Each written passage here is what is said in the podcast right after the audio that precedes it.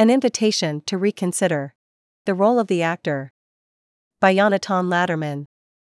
In our postmodern society, it has become common knowledge that we are all constantly performing our identities, and that in certain contexts we exhibit certain personality traits that we do not showcase at other times. Thus, in some sense, we are all constantly acting out the characters of ourselves. Nonetheless, we still go and pay money, or our time, to see other people acting out specific characters on screens or stages. These people, whom we call actors, also usually go and study this practice called acting, and when we see them after a good performance, we cheer and profess our admiration that they acted well, that they brought a character to life, that it felt real. And still, they are doing exactly what we are doing every day. Only instead of bringing what we ascribe as one identity which we perform in our lives, they embody many different personas or go in and out of character at will when the camera focuses on them. We believe that what separates us from the actor is that the actor knows how to get in and out of character, they learn how to be more fluid, more versatile with how they perform a character, while we adhere to our genuine self. But we both do the same. Our lives are a performance.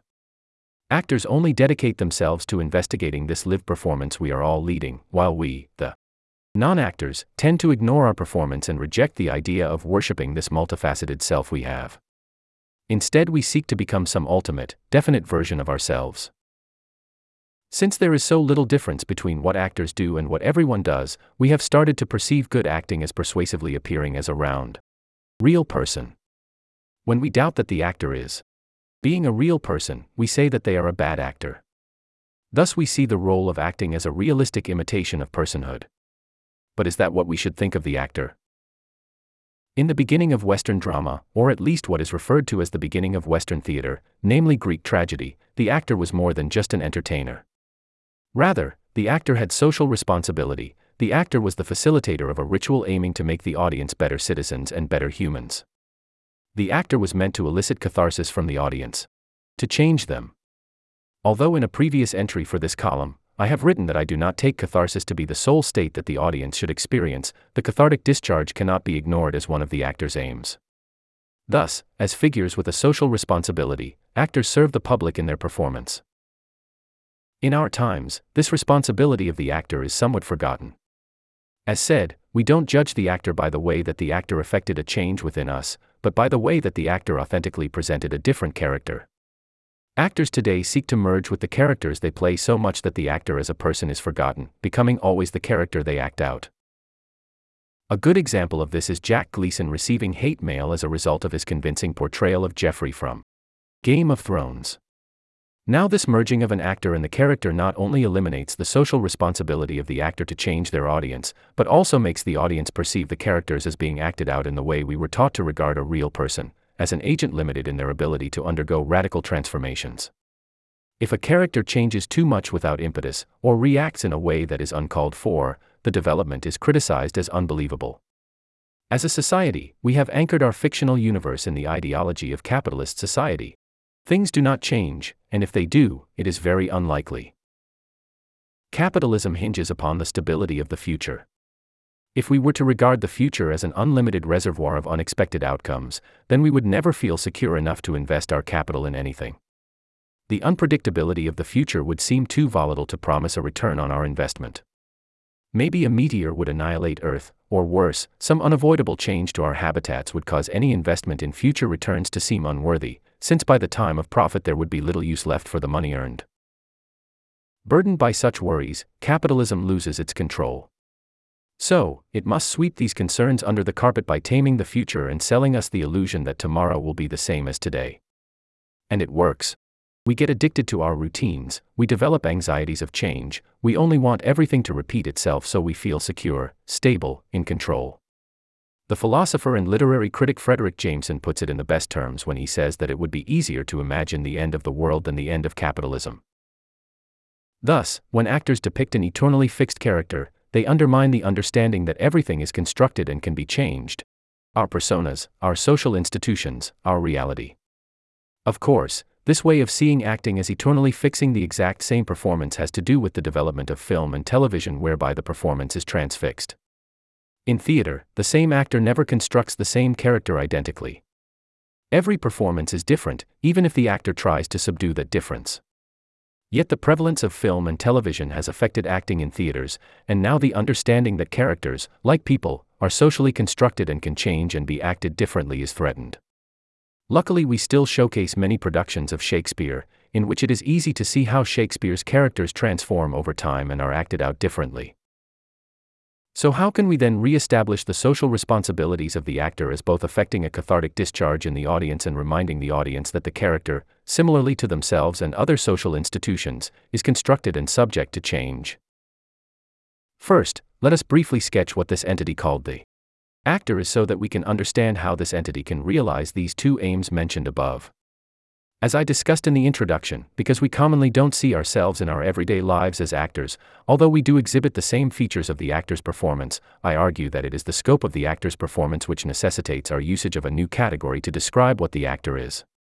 We perform only ourselves, whereas the actor performs many. Therefore, the actor is a stock of characters, an arsenal of associations and actions constituting many different types of people.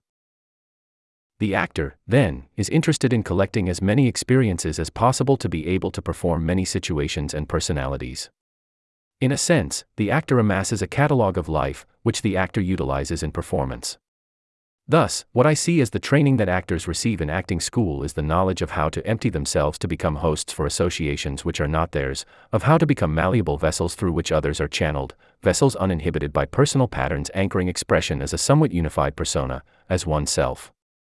Actors learn to be faceless, no ones, only to be able to become everyone. Now, the way that an actor can utilize their repertoire of experience to affect the audience to identify with the personas the actor exhibits while at the same time reminding the audience this character is fictional is suggested by the etymology of persona. Persona, according to the Oxford English Dictionary, is related to the Latin verb personare, which means to sound through.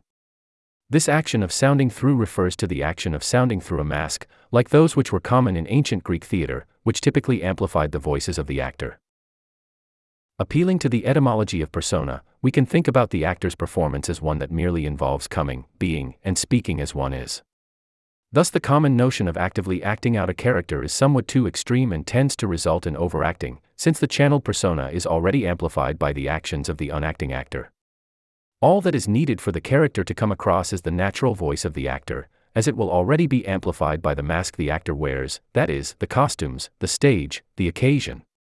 When the actor stops acting and is simply being, the actor becomes the character, the actor relinquishes the barrier of being themselves so as to become someone else.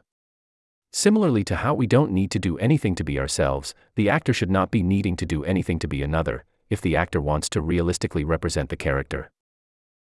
Oftentimes, acting out a character caricatures it and kills it. That is the plague of overacting, which inhibits the identification with the character, which the actor must succeed in. To be the character, to give it flesh and conjure it up, to give it life, that is to be the character, only effortlessly. Now it is important to note that overacting, and similarly underacting, can be successfully implemented to cause the alienation of the audience from the performance as a way of reminding the audience that the character is not real and that the play is constructed reality. But it is as important to allow identification by creating persuasive characters as it is to establish the distinction between actor and character through jarring and unrealistic performance. Another way to create the alienation effect in acting is to combine discordant associations and actions which usually do not appear in succession. As we have said, characters are stocks of associations. When associations of different types of personalities coincide, the result is confusion and shock, as if a glitch occurred. A military general at a press conference should not act like a fool. But by acting such a general as a fool, the actor exhibits that they are not attempting to imitate reality in their performance. The actor reminds the audience that the character in the show is not real, thus creating that necessary distance between the audience and performance so as to allow the audience critical engagement with the spectacle. Yonatan is a senior majoring in SymSys and minoring in creative writing. Raised in the absurdest of countries and lands, Tel Aviv, Israel, he breathes the air of senselessness since he stepped out of the womb. His infatuation with the surreal only grew with the years, replacing his yarmulke with a bowler hat. He hopes that people will read his column with their eyes wide shut. Oh, he is also the artistic director of independent guerrilla productions.